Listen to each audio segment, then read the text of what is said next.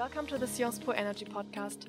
My name is Katharina Menke, and today I'll be speaking to Loïc Le Gare, who is principal at E R M and works on projects related to hydrogen and the energy transition. Loïc has a background in engineering and international energy management and has worked for several years in strategy consulting related to the clean energy transition and sustainability. He has also taught hydrogen economics and markets at Mines ParisTech and is therefore the perfect person to talk to about hydrogen, its role in the energy transition and the business perspective on the matter. Hydrogen is currently experiencing increased momentum all around the world due to its potential to play a key role in decarbonizing our economies, especially in hard-to-abate sectors such as heavy-duty transport and steelmaking. We will discuss the reasons for the hydrogen hype and speak about the use cases of low-carbon hydrogen, emerging business models, and the role of policies in scaling up the market. Good evening, Loïc. Thanks for joining us today on the Sciences Po Energy Podcast to speak about hydrogen and its role in decarbonization. Before starting, I think it would be great if you tell us a bit more about yourself, for example, um, what you're working on at E R M and how it's related to hydrogen. Yes, thanks very much first for, for the invitation. My name is Loïc Le Gare. I'm a principal consultant at E R M Environmental Risk Management, which is one of the biggest leading sustainability consultants in the world. We are approximately uh, six thousand consultants over fifty countries, and uh, everything we do is related to, to sustainability. So we help uh, public and private organizations to transition to, to the low-carbon economy, and, and we support them in that journey and to mitigate as well their environmental uh, footprint. We offer quite a wide range of services, from very early-stage prospective studies to understand the role of new low-carbon energies, such as hydrogen. We work quite a lot uh, as well with the investment sector, uh, helping in, uh, investors to better understand the, the risk associated with uh, these uh, low-carbon energies. And also we work on corporate strategy uh, questions, and we have questions like, should I enter the P E M uh, electrolyzer market, for example? And finally, we had to deliver capital projects, from the financing of this project to uh, the permitting and uh, the delivery of this project uh, through environmental impact assessments. So this is quite a long end-to-end value proposition. And regarding hydrogen, we have quite a long-standing experience working on, on hydrogen projects in the world. I think one of the best examples is uh, what we've done in the U K over the past years. We worked on most of the of the project uh, regarding the conversion of natural gas infrastructures to, to hydrogen, on the bulk export of hydrogen to different forms, uh, ammonia, L O H C, uh, et cetera. And uh, we have acquired uh, recently three strategy energy specialist consultancies, which are Element Energy, E four Tech, and uh, R C G, the Renewable Consulting Group. And it brings a new force of two hundred consultants uh, dedicated to, to the low-carbon energy space, but thirty percent of them work directly on hydrogen-related missions.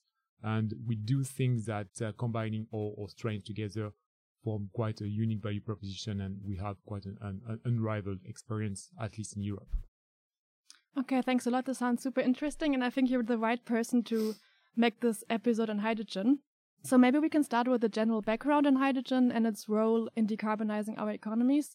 In the last years, more and more governments have been announcing national hydrogen strategies. In the news, we can read about new hydrogen pilot projects nearly every day. And countries start to engage in so-called hydrogen diplomacy, such as Germany or Chile. So what are the reasons for this current hydrogen hype? And why is hydrogen needed in order to reach our decarbonization goals? Yes, for sure there is a hype. And behind every hype, there is a bit of irrationality, mm. uh, I think. And we should be cautious about uh, what we read about hydrogen, what uh, what is announced. If we take the example of technologies such as three D printing or Google Glass, uh, technologies which were announced to revolution our daily lives, uh, so far nothing happened. And uh, I think we should always like be a bit cautious about how such technology which are announced in the public space will evolve. Uh, this afternoon, uh, I've seen a video from the World Economic Forum promoting hydrogen, Uh, mainly with video showing passenger cars. But in this case, and I think like hydrogen became also famous because of this vision of passenger cars, hydrogen-powered passenger cars just emitting water. But it's not going to really happen because in most cases, electric uh, batteries and electric battery vehicles are, are pretty more efficient uh, than uh, internal uh, combustion engine using uh, using hydrogen. So so yeah, my first thing is say okay, there is a hype, but yeah, we should be a bit cautious about what we hear, um, and uh, the future might be not as uh, as we see it in, in the different videos. I think also that there is a hype for sure, but about all energy. So hydrogen is not new. In the thirties, we had hydrogen-powered zeppelins, so aircraft. One of them was uh, Hindenburg, which gave the name of the famous disaster in the nineteen thirty-seven, when uh, this balloon just exploded and just uh, burned in five minutes. But uh, so uh, today, the space rockets also take off with, with hydrogen. In the past, we had like TON cars, which were composed of fifty percent of hydrogen, and we speak today about injecting twenty percent of hydrogen into the existing pipelines, but we had like fifty percent here in the past. So just few examples to show that hydrogen is not new first, and uh, there is also an existing market.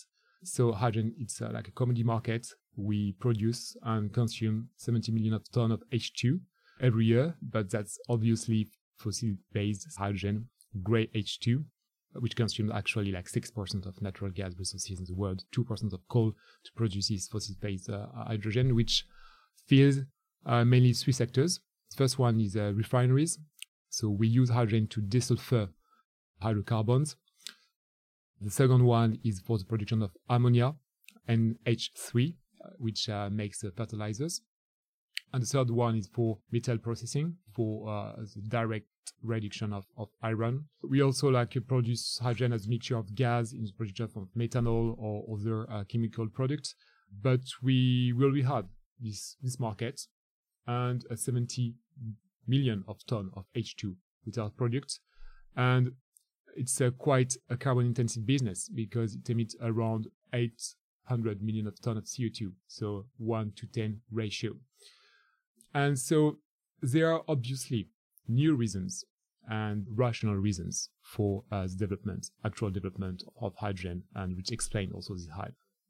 I think the first one is that over the, the past years, many consultancies, research institutes, multilateral organizations, governments converged to the fact that a full decarbonization of the energy system would require molecule-based solution and green molecule-based solution, and mainly hydrogen molecules.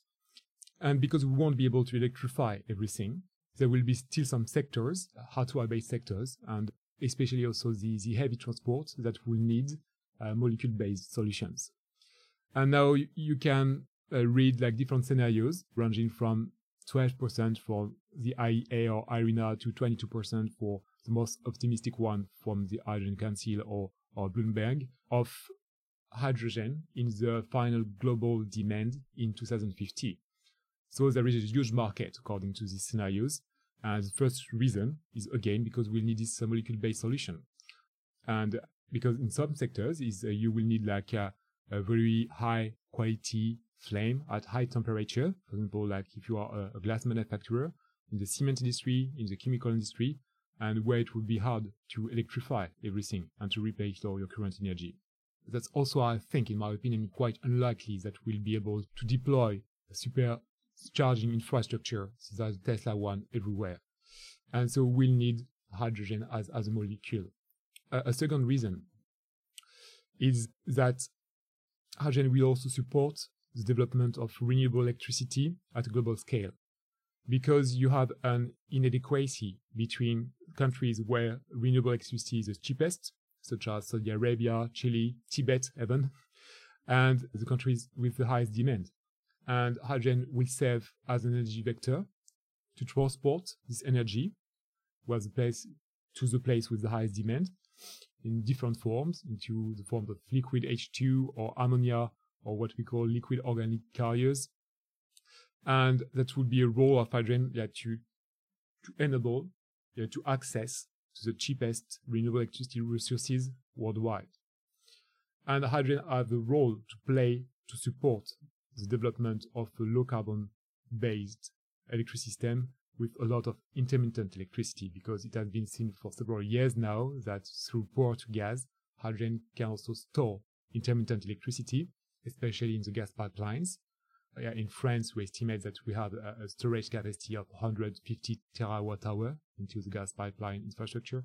And yes, the cheap, long-term uh, seasonal storage. And uh, that's the role uh, and reason for why uh, hydrogen is being developed, because of the development of renewable electricity also. But the environmental factor is not also the only one. If we take the example of Japan, uh, Japan was the first country which just released a national hydrogen strategy in, in twenty seventeen. And I had the opportunity to go there a year after, and we asked two different Japanese players why we decided like, to, to develop hydrogen. And the first reason we had wasn't like an, an environmental reason or a reason to, de- to deploy renewable electricity, but it was a question of electricity supply, uh, energy supply, and de-risk the energy bill of the country. Because after Fukushima, the country had to import and, and to pay a very high price for natural gas, up to eighteen dollars per M B T U. And by uh, using hydrogen, which is a very versatile energy, you can uh, decrease your dependency to oil and gas producers. Because hydrogen, you can uh, produce it from, from natural gas, from coal, and actually uh, quite surprising, the, the only liquid hydrogen carrier we have, a ship which uh, arrived last days uh, through the Istra project in, in Japan, has like fossil-based liquid hydrogen coming from Australia and also green hydrogen. But yeah, you can produce from, from coal, from natural gas, from biomass, uh, from water electricity, from, from sun, nuclear, et cetera. And so you diversify your own energy sources and you, you decrease your dependency to, to oil and gas exporting countries while controlling your own energy bill. And that's for sure uh, quite an interesting also aspect uh, of hydrogen.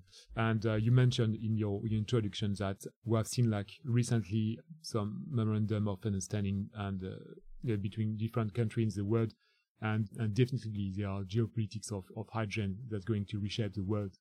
And uh, we can think about that with the current Ukrainian crisis and what would be actually the position of, of Germany in this crisis uh, with a lower share of natural of Russian natural gas in their pipelines. Okay, thanks a lot. I think we're already seeing that there's so many topics related to hydrogen. We could do several episodes. Um, I just want to stay on this topic of the hydrogen hype for a moment. We see this huge amounts of funding going into hydrogen. Do you think there's a risk that this is diverting funds away from more direct ways to reduce emissions, such as renovating buildings or deploying more renewables in the power sector, if our main goal is decarbonizing as fast as possible? Yeah, it's true that uh, first we see a lot of funding. We've seen in uh, recent years, so from the first one in, in twenty seventeen, Uh, thirty national strategies, and coming also with um, public funding, and seventy billion dollars have been put uh, in the table uh, through these uh, strategies. Uh, at the same time, we have like uh, three hundred uh, gigawatts of, of projects, of electrolyzer projects, which are, are being developed. Uh, and so uh, there is obviously like a, a lot of money coming, and we can wonder if this money goes in the best application. But yeah, I think we should also uh, question the value of hydrogen beyond the pure energy efficiency or economic or environmental factor. Because sometimes energy rise, uh, not for, again, like very rational reasons. If you take the example of, of the first uh, electricity grid, for example, in the U S, they were very inefficient.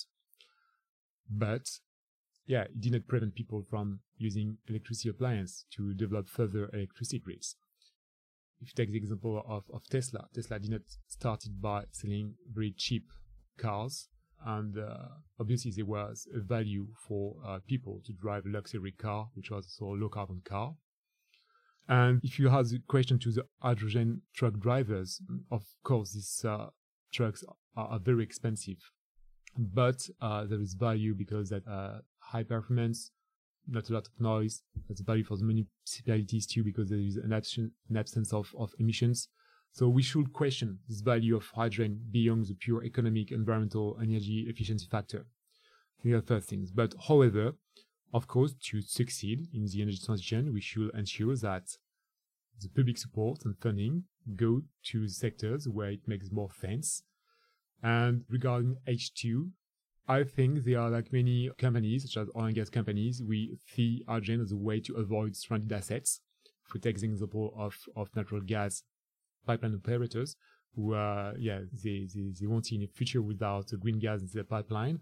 Renewable electricity and nuclear electricity also producers see a way uh, to extend their electricity production too. And in the context of the energy transition, where we need to decrease uh, radically or, or consumption, hydrogen could be seen as a way to, to still uh, keep our current level of consumption or increase our consumption. And I think we'll be we should be cautious uh, about uh, this, this role uh, of hydrogen, or how it is promoted by, by some players. And another thing I would like to say is uh, there's also this question be with blue hydrogen. And that's a big debate. Uh, countries have different positions on it, because installing dedicated renewable electricity capacities for the production of green H two could prevent the decarbonization of the electricity grid. And, and for that, blue hydrogen could be um, a transition, a solution for, for transition. Yeah, concerning blue hydrogen, actually, I wanted to speak about that a bit later, but we can also directly dive into that. It's actually not so sure how many greenhouse gas emissions are related to blue hydrogen. For example, there was a study, I think, published this August, um, which was pretty critical. So do you think that blue hydrogen can be a really clean hydrogen? And how can we address the risk of locking in fossil fuels in our energy system of tomorrow? Yeah, there is obviously this uh, this uh, American study. And I, I think if you if you read the study, you realize that they, they've taken like uh, the, the most pessimistic uh, assumptions. Uh, and uh, as a result, uh, if you have this sensitivity analysis, you can realize in some case for some uh, blue hydrogen project, effectively you You, you cannot uh, really save C O two emissions, but it's without considering, I think, like uh, the evolution of uh, of uh, the energy efficiency of of uh, some technologies, and again, like the assumptions were quite uh, pessimistic in, in, in my view. Uh, I do think that uh, the the challenge is huge, and uh, to decarbonize, we should be a bit colorblind of, of H two. Of course, can be seen as a way to to to to lock its consumption of natural gas. But my my view is, considering the the current challenge and how fast we have to go, and considering the fact that many countries need dedicated renewable electricity again to the mix, we should consider blue hydrogen in many geographies. Blue hydrogen is especially promoted as a transitory um, solution until green hydrogen is cost competitive. How is this picture changing at the moment with the very high gas and electricity prices? Yes, so you have different contracts. First, you can obviously have uh, uh, your electricity uh, purchased on, on the spot market, which is not uh, the, the best uh, uh, idea right now. But that's a situation hopefully of a few months, a few years, and we should uh, assist development of green hydrogen in, in, in, in the long term. But I think like the, the current situation encourage uh, many companies and um, uh, yeah, to yeah, to de-risk uh, this kind of situation through a long-term contract. But like the, the rationales are that low-carbon electricity uh, will decrease, the price of, of renewable uh, intermittent electricity will decrease, and uh, uh, and definitively we see now a way. Uh, I think that's one of the main results of last year's to uh, to reach the cost parity with with grey hydrogen in in the next years. So even if blue hydrogen will remain more competitive in uh, the next years, because like uh, right now, like so just to give back the figures, so so grey fossil-based uh, hydrogen is produced around one to two euros per kilogram of H two. Whereas green hydrogen through electrolysis is produced between five and eight euros per kilogram now. There is still this gap, and uh, like the, the most competitive option now of low carbon hydrogen is blue hydrogen, where you still produce your hydrogen through the fossil-based pathway, especially steam methane reforming, but with carbon capture. And the cost of adding carbon capture is not that much actually at the end. It's add uh, another fifty cents to one euro per kilogram. So you can still have a two euro, two point five euro per kilogram of H two in some geographies, especially for natural gas producers. Uh, I think about Russia, I think about the U S or, or the Middle East, and it's a quite uh, a, a cost competitive uh, option. But what we see is arriving to this cost parity of between green hydrogen and grey hydrogen uh, will require so two things. Uh, first is um, uh, to decrease the cost of electrolyzer by five of alkaline electrolyzer in, in next years. But due to the economy of scale, we, we do think that's possible in five, eight, ten years, next years now. And an electricity price around uh, twenty euros per megawatt hour, which is not easy to get for, for, for, for solar wind, but definitely achievable in some geographies, if you speak about Chile or, or the Middle East or even, even Portugal. And in this context, I think the, the question is uh, whether we produce uh, in the North Sea uh, hydrogen from electricity coming from offshore wind mills at forty, fifty euros per megawatt hour, or we try to get a, a, a hydrogen uh, with electrolyzers uh, running at, at twenty euros per megawatt hour in other geographies, uh, adding the cost of transport it in, into Europe. Yeah, I think um, when we're speaking of the costs, as you already said, delivery is really an important part. Could you maybe speak a bit about the different transport options of hydrogen and maybe also the different cost of the different technologies?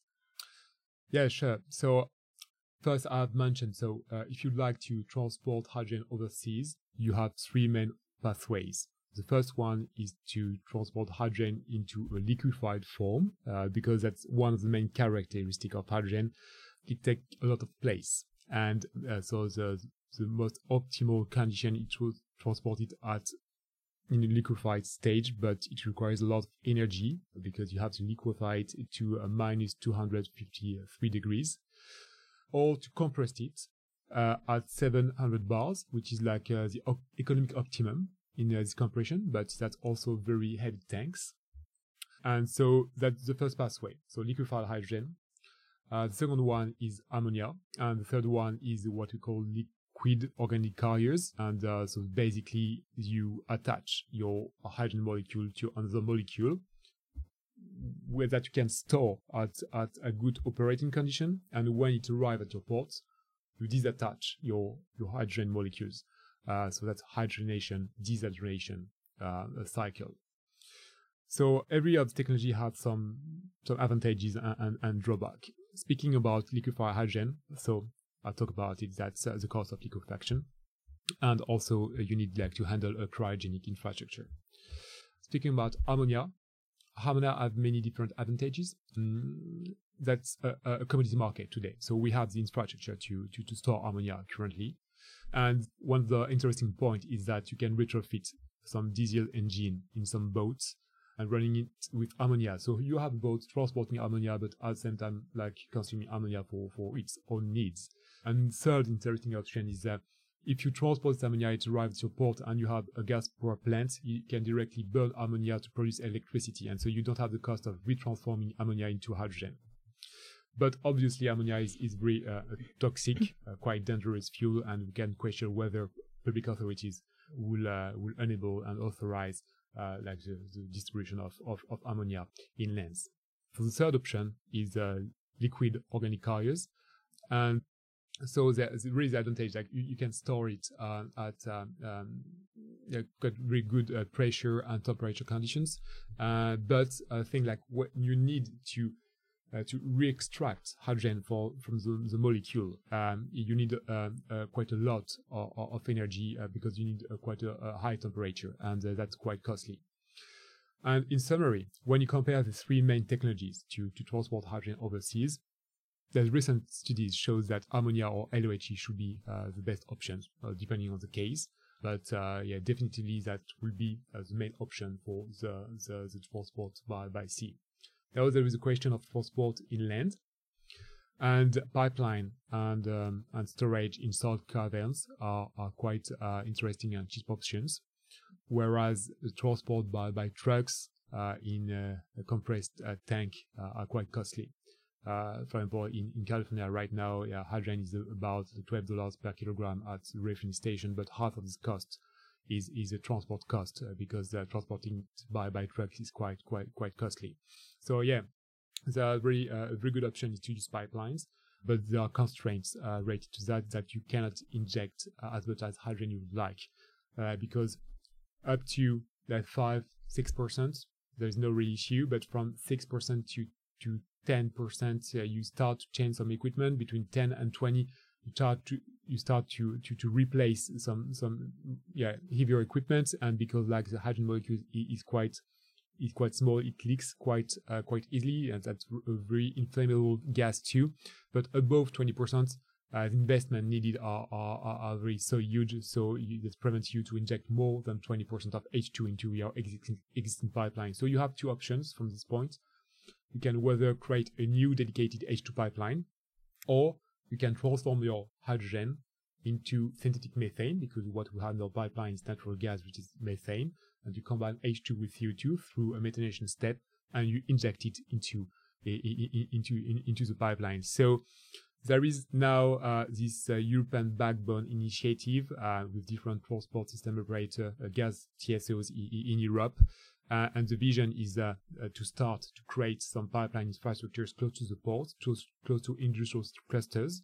And it already exists. We have like few uh, hundred kilometers of high H two pipeline actually, which have been deployed by by uh, for example Air Liquide in the, in the, in in the Benelux, and uh, so we are going to yeah to, to continue to do that, to have like dedicated H two pipelines, and and uh, a second step would be like to to link this industrial cluster, and then a third step yeah to create a new dedicated H two pipeline infrastructure in, in Europe. So we are going to rebuild uh, a, a new infrastructure. So in this case, the hydrogen would be transported from other parts of the world to a port in Europe and then be transported within Europe to some in- industrial clusters. Is that the idea? Yeah, but the good uh, thing is that most of the industrial clusters, they are close to ports. And there is still this big question of how to transport and to distribute hydrogen to, close to some industrial needs which are uh, in the middle of the country. And I think this question is not studied enough, and there is still like uh, many uncertainties about how we're going to to transport in the middle of uh, of a country if you have industry there. So I think we've spoken now a lot about the hydrogen production methods, use cases, and also infrastructure perspective. And maybe now it's a good point to shift a bit more to a business focused perspective, because I think that's um, your main background. So where is investment in hydrogen projects mostly taking place right now from a project based perspective? Well, we see uh, a lot of uh, projects uh, right now in the hydrogen production and in the electricity electrolysis uh, production for for for, for sure. Uh, I think that project right now also needs some support, and uh, so it really depends on uh, where uh, this uh, the support go. And so in Europe you have like different uh, different supports. So you have the Innovation Fund, uh, the I P C A I, so the project of, of common interest. And um, if we if we look at uh, the projects which were awarded uh, recently, there were obviously uh, many uh, projects for hydrogen production, uh, but also uh, for the decarbonization of uh, of uh, hard to abate sectors, uh, such as uh, the steel industry, for example. And and I think uh, that as these projects right now are, are not profitable enough without any incentives or subsidies, there is Uh, really um, a way for, for, for policies like to, to redirect uh, uh, like raise investment where we, re- we really need hydrogen. And again, we really need hydrogen not for passenger cars, but mainly in hard-to-abate sectors and for the heavy industry. Okay, and which low-carbon hydrogen business models do you see emerging? Like, could you give us some very specific examples of how it might look like?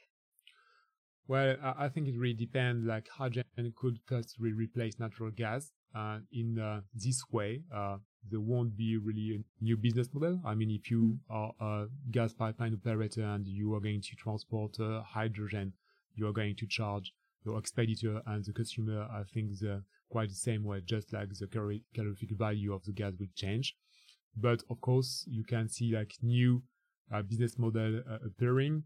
Maybe for decentralized application, but unfortunately, hydrogen is is not the best place for hydrogen. Uh, it will be preferable in centralized application. Uh, but if we take like an example, um, fuel cells, residential fuel cells, uh, in Japan, uh, they, they try to boost demand by installing two hundred or three hundred thousand of residential fuel cells. Uh, you can see that if you if you work in Tokyo or or, or Osaka, for example. And uh, these fuel cells, so right now they work with natural gas, but they are H two ready, and so they receive the gas and they produce electricity and heat at the same time. And that was quite a clever move from natural gas or gas companies to take uh, some shares of the electricity market, because they provide both now, not just uh, heat through through gas, but electricity as well. Uh, that's an example of, of a new business model for a gas producer, a gas supplier uh, uh, using hydrogen. Okay, and um, could you maybe give me some example of a new business model of a totally new player? For example, setting up hydrogen refueling stations combined with hydrogen production or something like that? Or is it more that a company would only cover one small part of the value chain? I, I don't see a very big move as we've seen, for example, uh, with Tesla, who decided both to, to sell cars and to install the refueling uh, infrastructure. Yeah, companies like providing fuels, uh, let's say uh, Shell, B P, Total, will provide hydrogen in their refueling station. Again, the same players such as natural gas operators will uh, will transport hydrogen. Uh, strangely enough, the company which has installed uh, hydrogen pipelines in uh, the last years uh, are not the one which are with the, the, the highest interest in st- installing uh, new H two pipelines.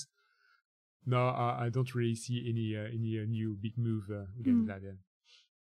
Okay, so assume there will soon be some certification for low carbon hydrogen. What do you think is the current willingness to pay for such hydrogen compared to usual grey hydrogen? And how fast do you think will this change?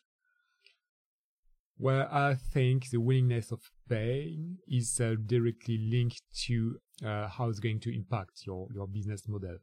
If you can have green hydrogen, but at the same time have a green premium on the product you sell, definitely there will be an interest. But I can take the example of a, yeah, a business model I'm developing right now for steel decarbonization for a steel manufacturer. And so we are, they are going to replace one blast furnace with uh, hydrogen-powered technology. And at the end, so they are going to to sell some green steel. But replacing uh, this uh, blast furnace with hydrogen uh, will uh, impact very badly. That business models are going to lose like one hundred twenty million of euros a year. And um, like two billion of euros of over like uh, twenty uh, years of, of, of project lifetime, and uh, definitely if there is not an interest from, uh, for example, automotive uh, manufacturer to uh, to purchase uh, green steel for luxury cars, for example, at a higher price, there will be no business model. So, yeah, to answer your question, I think it's not really, uh, really much uh, a question of uh, of price beginning, but how much is going to impact your business model, and if there is an opportunity to have a green premium or, on your final product. And I guess the role of regulation is also crucial. For example, by public procurement for green steel. For sure, and uh, the regulation can can impact in uh, in many different ways the way you, you develop the market by by boosting its demand. What you, you just told is the, is one example. Uh, but also by by by uh, like boosting the demand through through incentives, so through through through, through su- subsidies, but also boosting the innovation with a dedicated uh, program that, and the regulation again can ensure the most optimal allocation uh, of this new energy to uh, the uh, application where it makes the most sense. Okay, so we see that demand side policies are really important to scale up the hydrogen or green hydrogen market. In the last I E A's Global Hydrogen Review, published um, last autumn, maybe you read it, it was stated that actually there's a lack of policies on the demand side compared to the supply side at the moment. Do you agree with this statement? And if yes, what are the consequences of this imbalance of policies? Well, I think both exist. Uh, if you take the example of uh, uh, the, the the aviation sector, uh, so we have like uh, this uh, new uh, Refuel Aviation Initiative uh, with uh, a mandate like to to to have like uh, zero point seven percent of uh, sustainable aviation fuel up to uh, twenty thirty and and up to thirty percent in, in twenty fifty. So that, that that's a way again like to to to boost uh, demand by by reach some some shares and of, of incorporation of of renewable fuels and, and hydrogen in, in in your in your in your applications. So I would say it exists for sure, but if the question is is that uh, not enough. I think when you directly uh, model some projects such as the one uh, I was speaking about uh, with uh, steel uh, manufacturing, you see that's going really to be hard uh, for uh, these players to keep their profitability or even like to to keep their business at all without uh, a high level of subsidies, because now the gap is so huge and uh, uh, between like the, the cost of conventional hydrogen or, or of the conventional energy they use uh, and green hydrogen, uh, that uh, we will need a, a very big amount of support uh, and subsidies. And so it could come directly by funding the project, but or as we said, like maybe to, to boost demand, uh, but boosting demand, there will also this question of yellow yellow vests uh, uh, behind. Uh, you know, do uh, are we rich enough to to afford that? Thanks a lot, Loïc. That was super insightful. I would like to finish by a little look in the crystal ball. Where do you see hydrogen use in two thousand fifty? Would it be a commodity globally traded similar to oil and gas today? Yeah, so I think like to, to establish market first, you need uh, infrastructure. Uh, you don't have a market without it. Uh, so what's going to happen also up to to uh, like the next decades is that we're going like to, to, to deploy a new uh, pipeline infrastructure of, of, of H two and create a, a new market on that. So I think that's going to be a reality where it's going to, to, to change to a commodity market thanks to uh, uh, this new infrastructure. Uh, again, uh, due to the, um, the fact that we'll need like to uh, to export energy over uh, a large uh, distance, definitely we'll have also a transport market of of uh, of energy uh, through a hydrogen-based uh, molecule, because hydrogen is first an energy vector. Great. Thanks a lot, Loïc, for being on the podcast, and hopefully speak to you another time again. Thanks very much for the invitation. Thank you for listening to the Sciences Po Energy podcast, recorded and produced in Paris by Katharina Menke with the help of Philipp Horster, Giulio Altese, and the team of Radio Germain, the Sciences Po Students Radio. If you like the podcast, then feel free to leave a rating on iTunes or wherever you are listening. If you're an undergraduate student and you're interested in energy, then have a look at the program offered by Sciences Po.